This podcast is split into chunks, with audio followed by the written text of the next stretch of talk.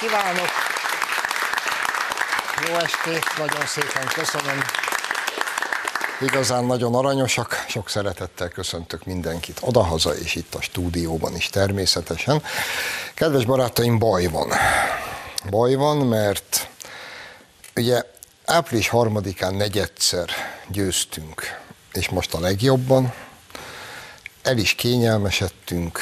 Azt gondolom, hogy elhittük, hogy nekünk már nincs ellenfelünk, és azt kell mondjam, hogy, hogy baj van.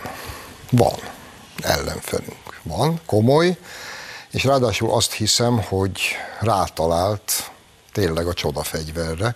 Talán az egyetlen dologra, amivel minket sarokba lehet szorítani. Ez az ember Márkizaj Péter. És a csodafegyver pedig, amire rátalált, és amire nagyon oda kell figyelnünk, azt most meg fogjuk nézni, jó?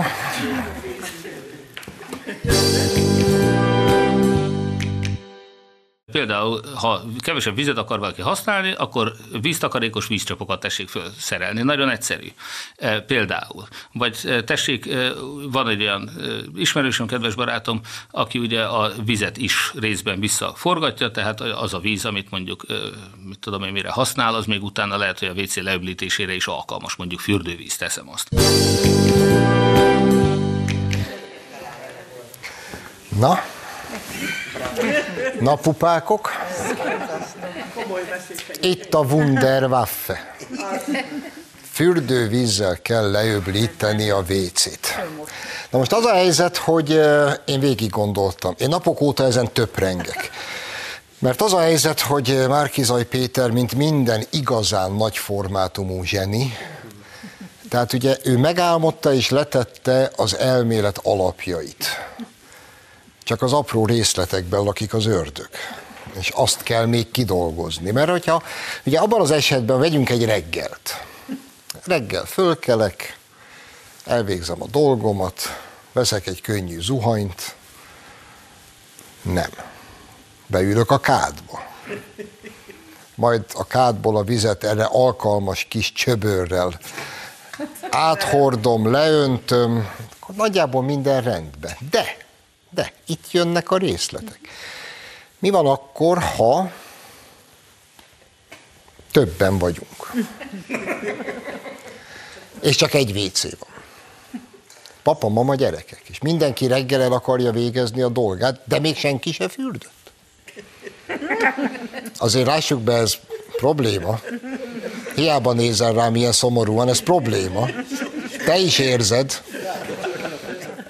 Mert a szeretet nagy egy családba, de azért ennyire?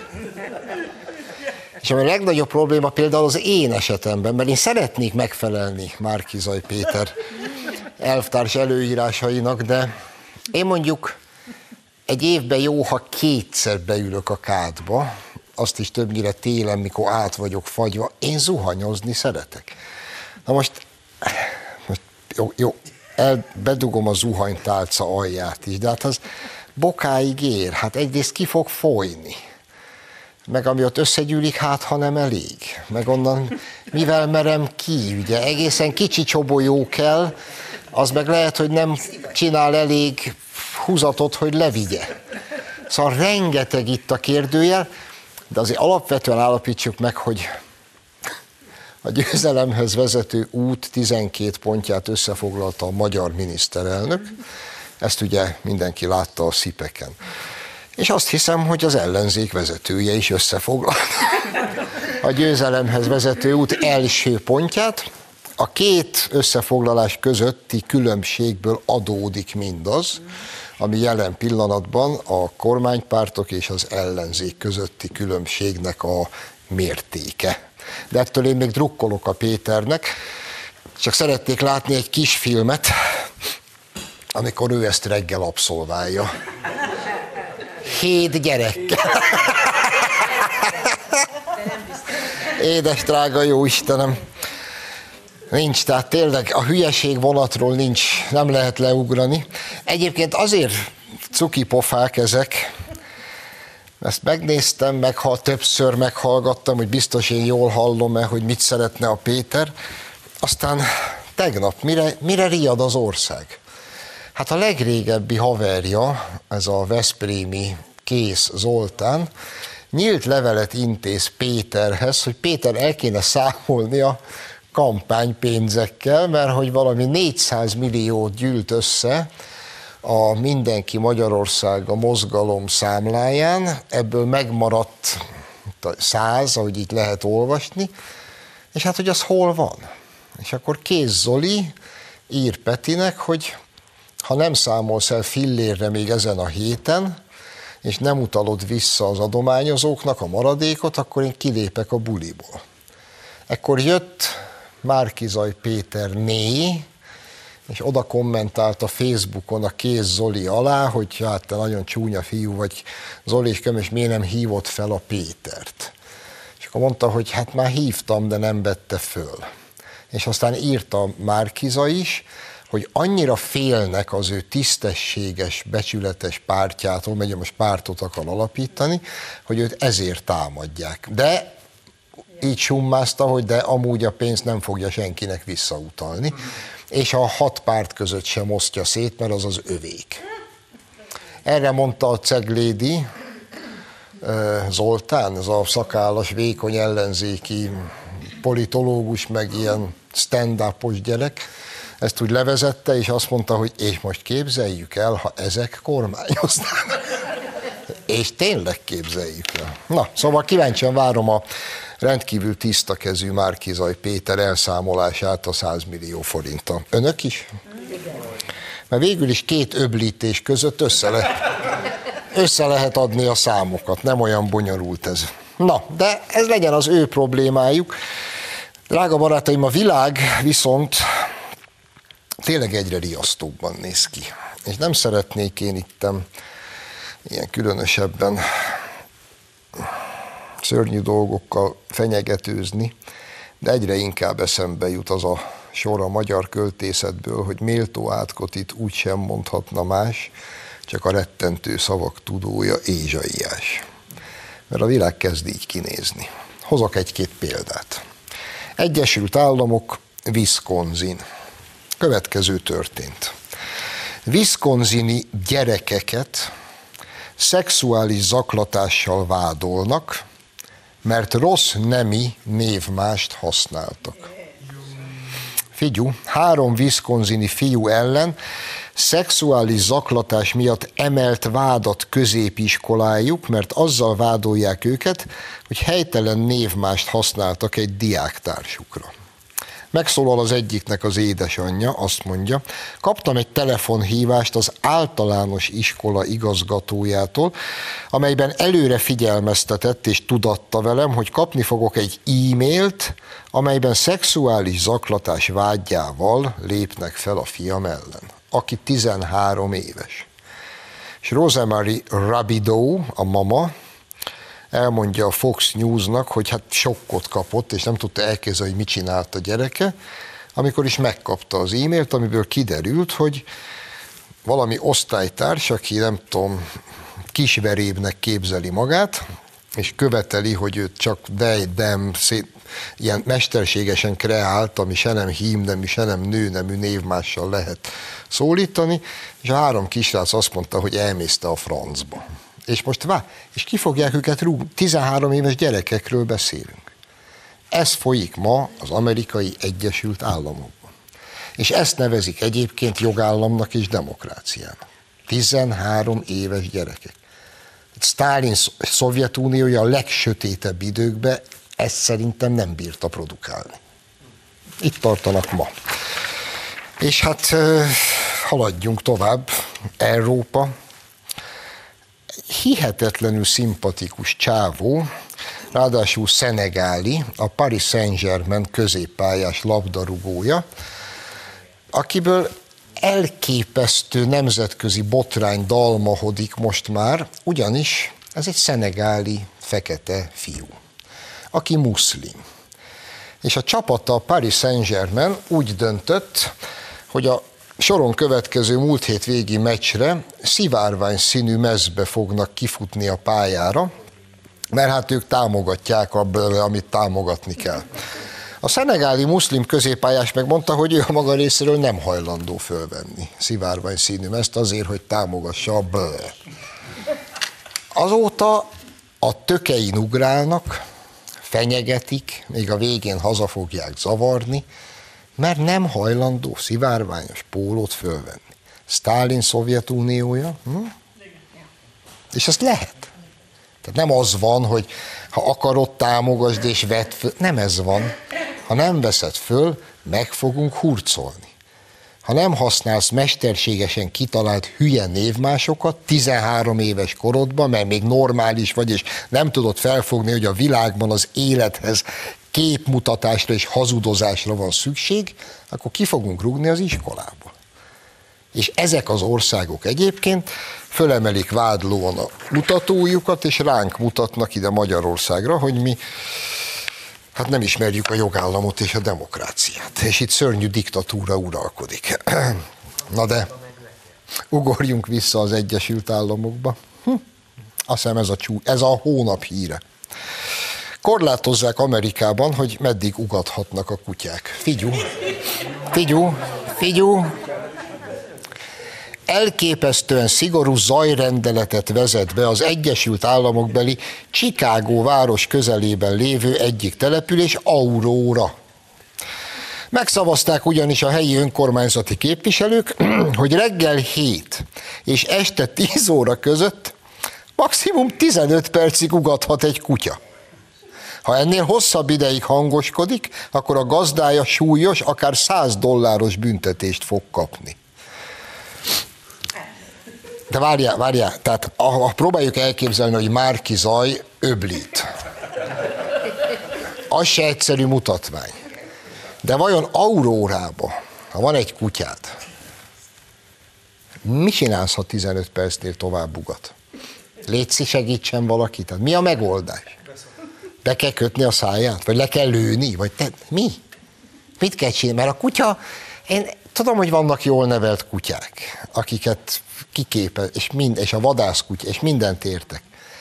De elmegy egy macska a kertbe, mondjuk hét előtt öt perccel, vagy tíz után hat perccel jön egy sündisznó, és elkezd a bodri ugatni, akkor mi van? Törvény van róla, megszavazták, büszkén. És gondolom, hazamentek, és mondták, anyu, olyan törvényt hoztunk, ma becsinálsz, figyelj, elmondom, nem ugathatnak a kutyák. És ülsz, és, meg, és nem hiszed el, és így, így Sztálin Szovjetuniója. Hm? Az egy ilyen kis kócos, rendezetlen, össze-vissza, libertáriánus, mély demokrácia volt. Egy anarchia volt Sztálin elvtárs Szovjetuniója. Hát többek között a kutyák csak úgy ugattak. Nem úgy a festői Egyesült Államokban. De tudjuk ezt fokozni, visszaugrunk Európába, mert vannak azért komolyabb ügyek is a kutyaugatásnál.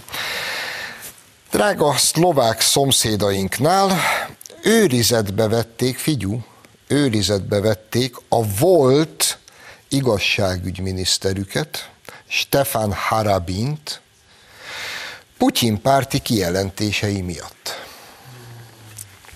A Nemzeti Bűnöldözési Ügynökség extrémizmus bűncselekményének gyanújával indított eljárást az egykori szlovák külügyminiszter ellen.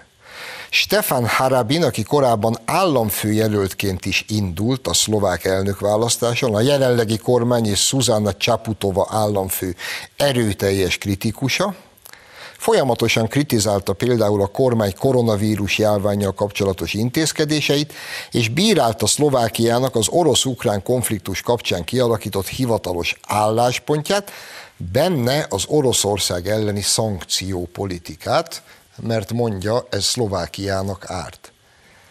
Evitték a bőribe.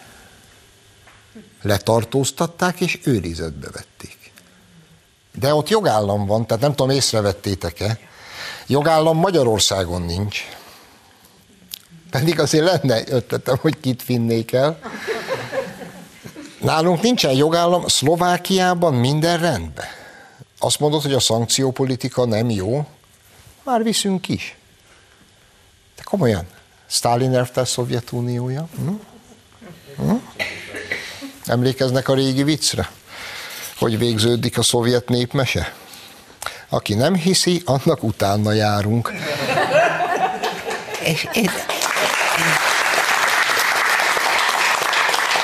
én aztán, én imádok a felvidékre járni, én imádom Pozsonyt. Én, de hogy ezt ma lehet az Európai Unióban. És itt nincs, nem indulám, kötelezettségszegési eljárás. Brüsszelbe egy kretén nincs, aki fölemelni a kezét. A gyerekek, ez az Európai Unió. Itt nem viszünk el embereket a politikai véleményük miatt. Nincs. Minden rendben. Ezek az Orbánt mindig börtönbe, holnap után, ha tehetnék. Na de hát eh, tudom én ezt fokozni, mert van ugye itt nekünk ez, a, ez az Ukrajnánk. És Ukrajnát azt most nagyon kell szeretni, mert Ukrajna amúgy valóban meg van támadva, és önmagában ezért még lehetne is szeretni. Hát szeretni nem lehet, de támogatni kötelesség, meg a menekülteket, be, mindent értek. Tehát ezt a részét tegyük félre. De az, hogy ma az Európai Unióban egymás sarkára hágva rohan el mindenki, hogy Kievben körbe csók, hogy szokta mondani a Péter, megcsóklásza ezt az Elenszkit. Ott volt már mindenki. És egymás szavába vágva közlik, hogy Ukrajnát soron kívül föl kell venni az Európai Unió. Ukrajnában minden rendben van. Minden más állítás az természetesen orosz propaganda. Ne tévedjünk. És akkor jön a hír, és nem tudják letagadni, úgyhogy inkább kussolnak róla. Ugye önmagában az izgi, hogy halállistákat készítenek évek óta. És ezeken a halállista, ezek az ukrán nácik akikről persze nem szabad azt mondani, hogy nácik, mert ott Ukrajnában nincsenek nácik. Tehát az Azov ezred, mikor le vannak fényképezve, akkor a horogkeresztes zászlók alatt, mint egy gőzmozdony, és félmesztelenül ott pózolnak, mindegyikre ekkora horogkereszt van fölvarva, de ők nem nácik, ők szabadságharcosok, babáim. Mert hát ugye ezt Orwell bácsi már megírta. Az elnyomás szabadság, két láb jó, négy láb rossz. Az azovdi nácik, azok nem nácik, azok szabadságharcosok. Ukrajnában nincsen nácizmus, nincsen iszonyatos nacionalizmus, és nem nyomják el a nemzetiségeket. Mindössze arról van szó, egy Ungvári Krisztián nevű történészt, aki egyébként egy becstelen gazember, őt fogom idézni. Hát itt arról van szó, hogy hát most születik az ukrán nemzet. Ja, köszi. És ezen születés közben az ukrán nemzet évek óta halállistákat készít, még szó nem volt háborúról. Ezekre a halállistákra már akkor egyebek mellett föltették kárpátaljai magyar politikusokat névvel, címmel, telefonszámmal, fényképpel, hogy könnyebb legyen őket megtalálni, de most elérték azt hiszem a gödör alját, ugyanis a minap sikerült föltenni az ukrán nácik halállistájára egy 12 éves orosz kislányt, aki ott él valahol Donbassban, és mondott egy beszéd, 12 éves gyerekről beszélünk, őróla, mondott egy beszédet nem arról, hogy éljen Putyin, meg hajrá oroszok, annyit mondott, hogy nekünk, Dombaszi, kelet-ukrajnai gyerekeknek is jár az élet, a boldogság, meg a szabadság. Erre föltették a halál listára, névvel, címmel, azzal vádolják, hogy a Szakadár Köztársaságok Író Szövetségének tagjaként prózaírói, dramaturgiai és eszéírói tevékenységnek álcázott ukrán ellenes propagandát folytat. Mert a kislány valami orosz íróval közösen írt valami mesejátékot. És föltesznek gyerekeket. Ezek az effektív állatok, ezek a náci görények, és az Európai Unió el van ájulva a gyönyörűségtől. És ezt az Ukrajnát fő, hát ha csak nem történik valami, föl fogják venni.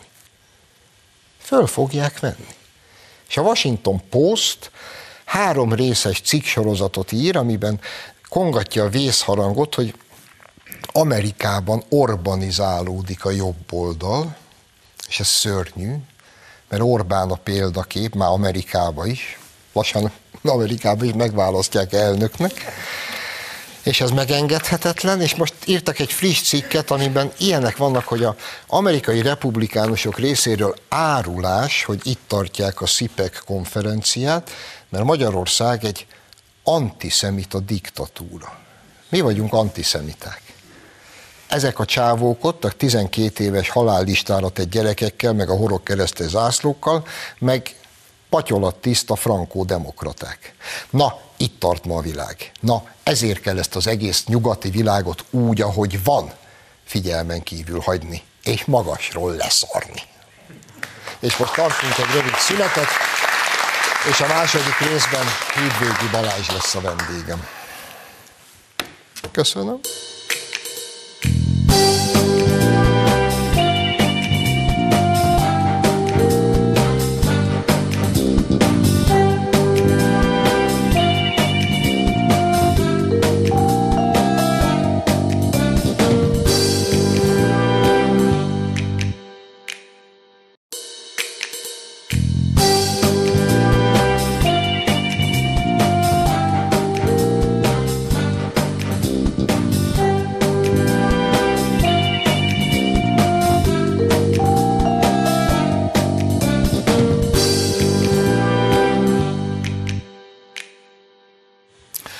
Folytatjuk az adást, vendégem tehát a stúdióban Hídvégi Balázs, a Fidesz Európa Parlamenti képviselője. Szerbusz Balázs. Szervusz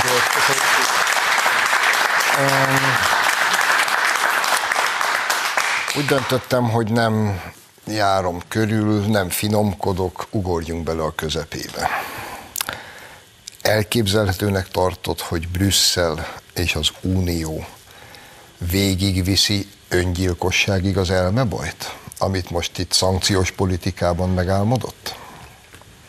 Nagyon szívesen hoznék jó híreket, és lennék egy ilyen valami felderítő hírnek a hozója, de az elmúlt időszaknak az eseményeit figyelve, meg a nyilatkozatokat nézve,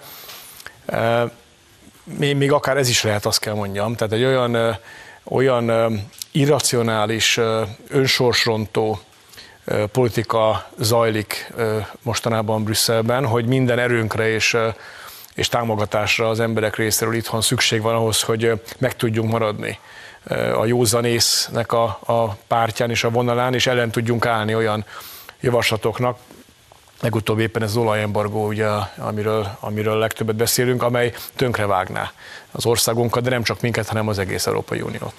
Jó, és akkor, hogy kicsit még beljebb menjünk az elme bajba, egyre több helyről hallani, hogy akár így, akár úgy, de ha túl leszünk az olajembargó ügyén, akkor rögtön utána következik majd a gázembargó.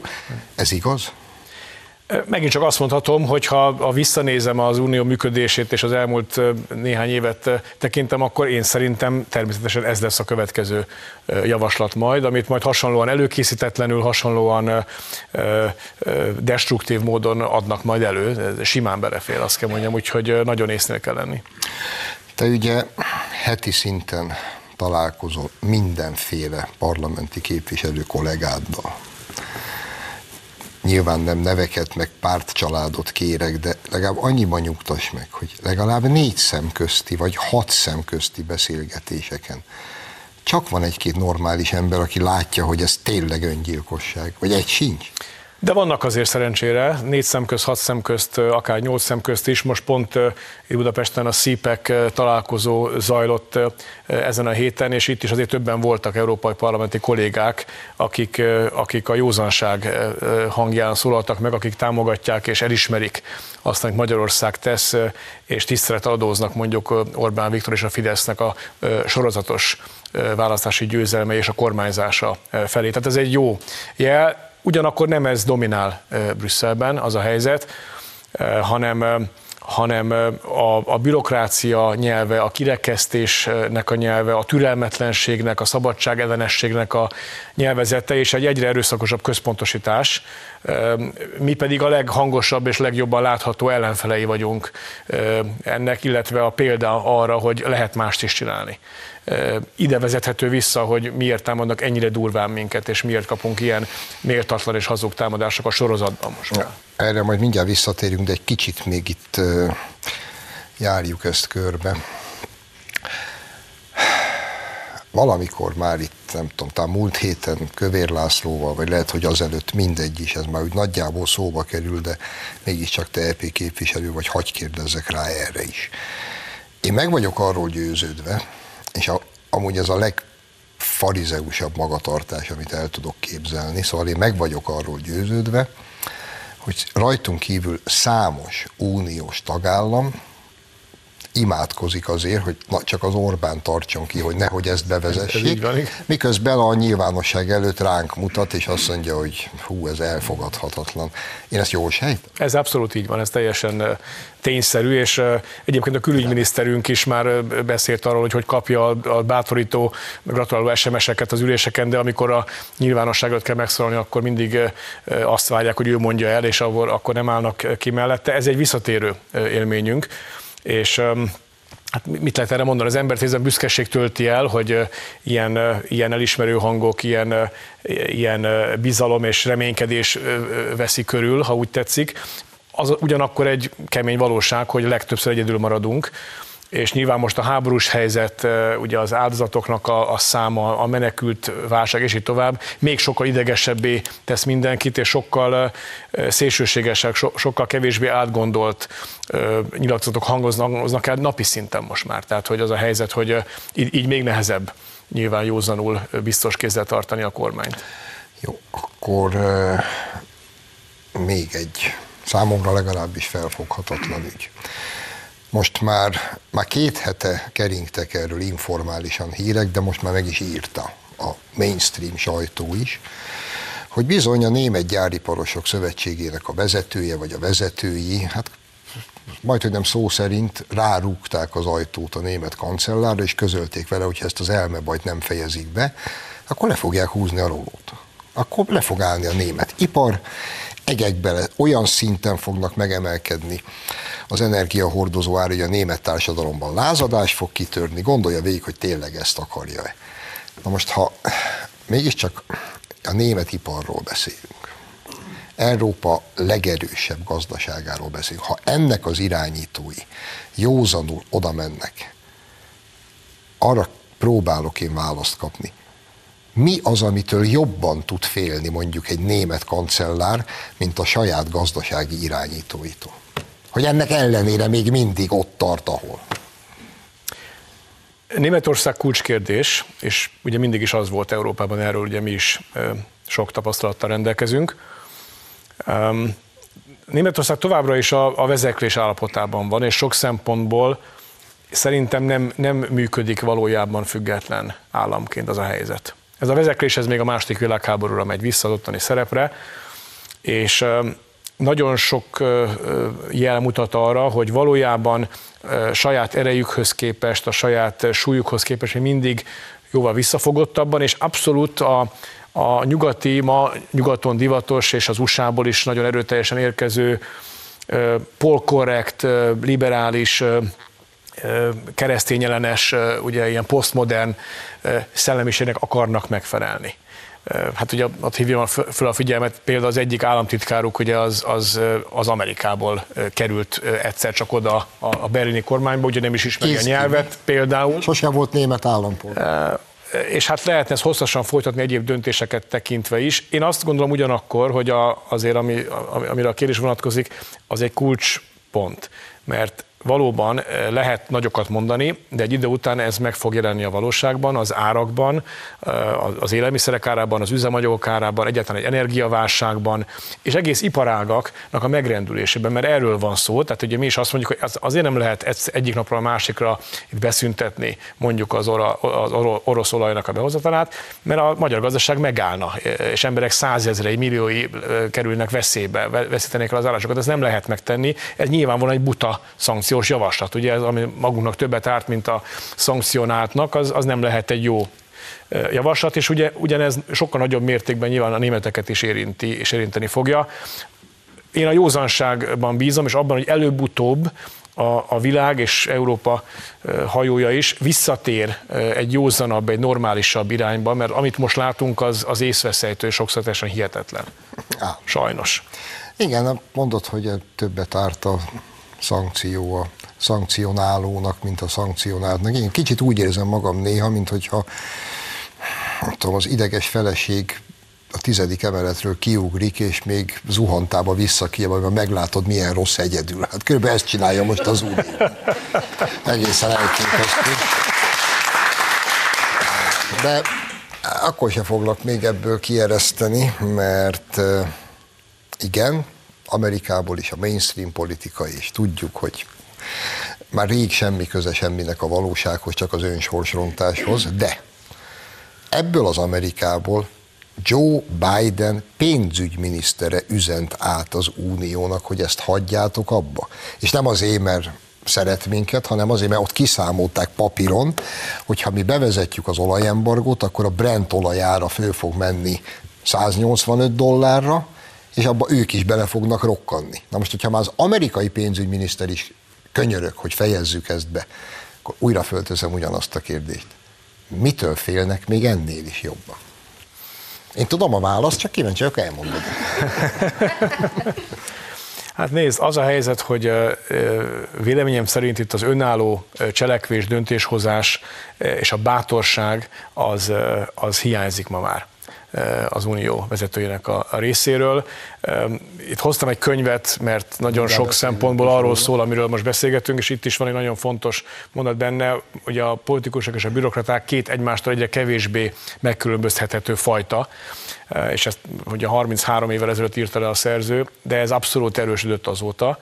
Eh, nem mernek szembe menni azzal az erőszakos, a médiában súlykolt Kimondta. képpel, amely gúzsba köti egyébként a nyugat-európai, meg egyébként amerikai nyugati politikusok jó részét. És amiről megjegyzem ezeken a folyosói beszélgetéseken az Európai Parlamentben, amiről rendszeresen panaszkodnak, ugye, hogy hát mennyire igazunk van, és tényleg így van, meg úgy van, de ők ezt nem tudják elmondani, őket kicsinálja a, a, a média másnap, hogyha mondanak valamit, és egy egész egyszerűen egy ilyen bénult, gúzsba kötött szinte hipnotizált állapotban vannak, és hát nagyon sok ennek tudható be. Úgyhogy ezért is van óriási jelentőség annak, hogy nálunk milyen szabad a, a média, meg egyáltalán a politikai diskurzus. Itt lehet beszélni ö, dolgokról. Hát erre akartam kiukadni, hogy igen, ők jobban félnek a saját médiájuktól, amit egyébként ők fizetnek, pénzelnek, irányítanak, és vannak jóba velük, Ettől a médiától reggel, retteg a komplet nyugati politikai mainstream, mert ez a média fogja őket meghurcolni, hogyha bármi olyat tesznek, ami szembe megy ennek a médiának az elvárásaival. És csak azért akartam, hogy ez hangozzék el, hogy a SZIPEC konferencia megnyitóján a magyar miniszterelnök 12 pontba szedte a győzelem és a siker receptjét, ötödik, hatodik Ott volt, volt az legyen médiád itt nyer értelmet, hogy miért fontos az, hogy ne gúzsba kötve táncolgassál. De ha már itt van, mint a színházban a revolver, akkor beszéljünk róla. Ráadásul Molnár Tamás, néhai Molnár Tamás nekem is nagyon kedves szerző. Igen, nem tudom, hova mutassam, hogy a kamera is így lássa. Tehát Molnár Tamásnak Európa zárójelben című kötet. Ez most jelent meg a 21. század intézet gondozásában Békés Márton barátunk szerkesztésében. Néhány napja volt egy könyvbemutató, és én is ott szerepeltem. Meg kell mondjam, hogy fantasztikus olvasmány élmény volt ez. 90-ben jelent meg franciául ez a könyv, és most kerül magyar nyelven is elérhető, vagy lesz elérhető, vagy lett elérhető. És ugye 32-33 éve íródott, elképesztő profétikus előrelátással és pontossággal ír Molnár Tamás arról, hogy Európa milyen helyzetben van, milyen trendek, milyen rossz tendenciák határozzák meg már akkor, még egyszer 89-ben, 90 elején fejezte be ennek a könyvnek az írását. Elképesztő élmény, nagyon ajánlom mindenkinek. És nagyon sok szó van a könyvben például arról is, amiről ezen a szípekken is, konferencián is beszéltünk, és szerintem nem lehet kihagyni az ilyesfajta elemzésekből, ez pedig az erkölcsi kérdéseknek a szerepe, és a, a keresztény hagyománynak, és egyáltalán a kereszténységnek, mint keretnek, mint értékrendnek a megtagadása. Ez már akkor elkezdődött, és itt idézi például a második János pápát, aki már akkor, a 80-as évek végén a, az Európai Parlamentben figyelmeztetett erre, hogy nem szabad, nem lehet megszegni és eltagadni olyan értékeket a családról, a gyermekekről, a házasságról és ehhez kapcsolódó dolgokról, amelyek az európai kultúrát meghatározzák, amiből kinőtt a szabadság egyébként, amiben élünk, és sajnos ez azóta sokkal rosszabb lett, sokkal, sokkal rosszabb lett, és itt is előkerül az, hogy ugye akkor éppen frissiben, éppen felszabaduló Közép-Európa, Kelet-Európai régiónak a saját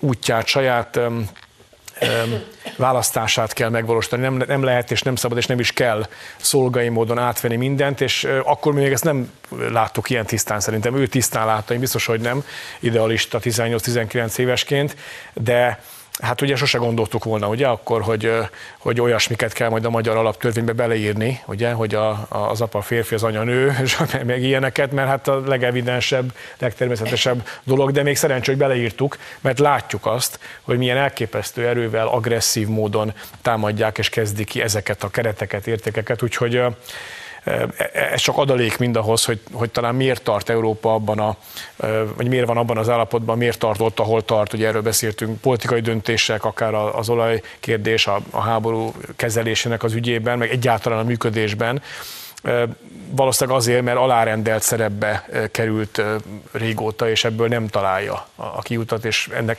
ugye kicsi példa Németország, és erről is beszéltünk, de az egész brüsszeli működést ez, ez nagyban meghatározza. Úgyhogy azt kell mondjam, hogy hát egy szigetként állunk itt e, ebben a, ebben a viharban, és tartsunk ki ehhez minden erőre szükség van.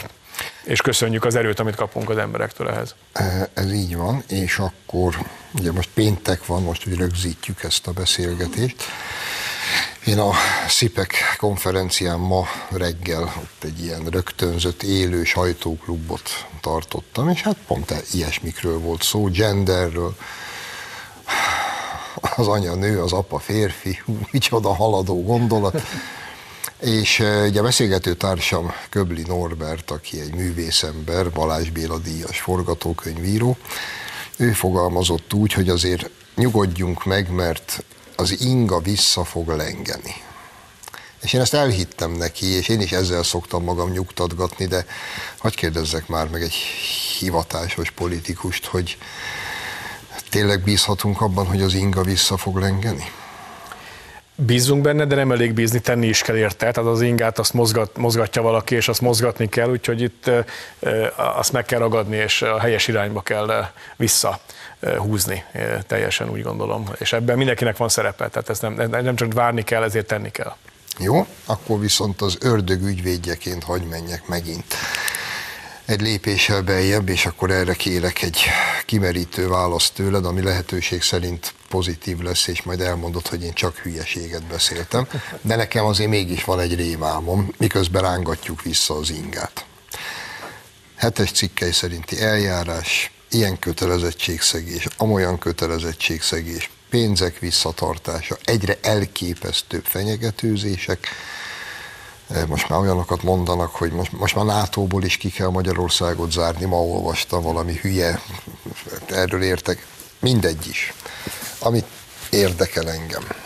Mert ha már Brüsszel el fog menni, sajnos úgy tűnik az ad abszurdumig és az öngyilkosságig, mondjuk szankciós politikában, akkor mi nem mehetne el odáig, hogy lezavarják a hetes cikke szerinti eljárást. Kicsi félelmem, hogy már a lengyelekre sem számíthatunk ebben, mint támogatókra és szövetségesekre. És a végén még a vétójogunkat se kell elvenni, mert azt mondják a hetes cikke szerinti eljárás végén, hogy megvonják Magyarország szavazati jogát viszontlátásra. Na akkor hogy fogjuk rángatni az ingát? Ha ez így le. Egy első kérdés. Teljes horror forgatókönyv, amit én fölvázoltam, vagy elképzelhető, ha nem elképzelhető, tök frankó hazamegyünk, ha mégis, akkor, akkor mit csinálunk? Elvileg elképzelhető, tehát hogyha szabályokat, cikkelyeket, stb. ezek alkalmazását nézem, akkor elvileg akár ez is lehet. Ne. Én mégis azt mondom, hogy azért kicsi a valószínűség, hogy idáig jusson a dolog, mert ez már és már persze most sem vagyunk nagyon messze ettől, de ez már effektíve egy egzisztenciális veszélyt jelentene az egész Európa együttműködésre. Az igaz, hogy nagyon sokan nem látják, nem akarják látni, vagy nem elég okosak, hogy lássák, azt, hogy például a britek távozása, mert egy milyen óriási figyelmeztetőjel volt, és ugye ott azért más nagyságrendről beszélünk népességben, súlyban, katonai erőben, és így tovább. Ugye az Unió egyik legfontosabb tagját veszítette el. Sok oka volt ennek, de egy fontos oka biztos ez a túl központosított és, és a szuverenitást direkten, durván sértő brüsszeli irány volt. Ugyanakkor, hogyha ez nem áll meg, tehát hogyha folyamatosan kipécéznek valakit, akkor az egész uniós együttműködés kerül veszélybe. Én azt hiszem, hogy azért talán van, lesz annyi látókorra rendelkező politikai vezető Európában, ha nem is a Brüsszelben ügyő bürokratákról beszélek, akiket nem lehet megkülönböztetni már a politikusoktól, de mondjuk országok élén álló vezetőkre gondolok, akik mégis demokratikus választásokon nyerik el a felhatalmazást, és a való élettől nem szakadnak el annyira, hogy ezt megakadályozzák. És még egy dolog, hogy igen, jól utaltál rá, van arra kísérlet, és ez látható, az érezhető, hogy a lengyeleket leválasszák rólunk. Most, kihasználva ugye azt, hogy hangsúlybeli különbségek vannak valóban az Oroszországgal szembeni fellépést illetően közöttünk. Ezért is annyira fontos, hogy ezt ne engedjük, és itt azért a, a, a, a politikai taktikázás, nyomásgyakorlás, a pénzzel való fenyegetés, vagy, vagy annak, mint, mint ugye mézes madzagnak a belengetése, ezek mind fontos és súlyos és komoly dolgok, de azért az a több százados barátság egyformasság, egymásra utaltság, ami a lengyelekkel minket összeköt, és egyébként velük leginkább, de, de az, a, az azért a régióval is, még hogyha ott talán több is a, a, a véleménykülönbség, vagy nem ennyire szoros a viszony, azért az egy olyan gyökérzet, egy olyan alap, amire mindenképpen építeni kell, és az az egyik legfontosabb feladatunk szerintem nekünk is ott kín a, a parlamentben, de nyilván a kormányzatnak, a köztársasági elnökünk ugye első útja Varsóba vezetett, nem véletlenül, hogy dolgozzunk ezért. Tehát amikor nagyon-nagyon komoly erők mozdulnak meg ellenünk, és, és besároznak, és, és gátlástalanul hazudnak rólunk, és mindent megtesznek ellenünk, akkor ez az egyik védekezési vonal. És én azt hiszem, és bízom a Jóisten segítségében, hogyha komolyan vesszük, ha jól dolgozunk, akkor ezt ki fogjuk tudni védeni. Balázs, az a helyzet, hogy hát neked kívánom talán a legtöbb erőt most odakint, mert neked a legnehezebb a dolgod ebben a közegben. Köszönöm, hogy itt voltál. Köszönöm neki. Önöknek köszönjük a megtisztelő figyelmet, jövő héten a szokott időben találkozunk, addig is minden jót kívánok, viszontlátásra.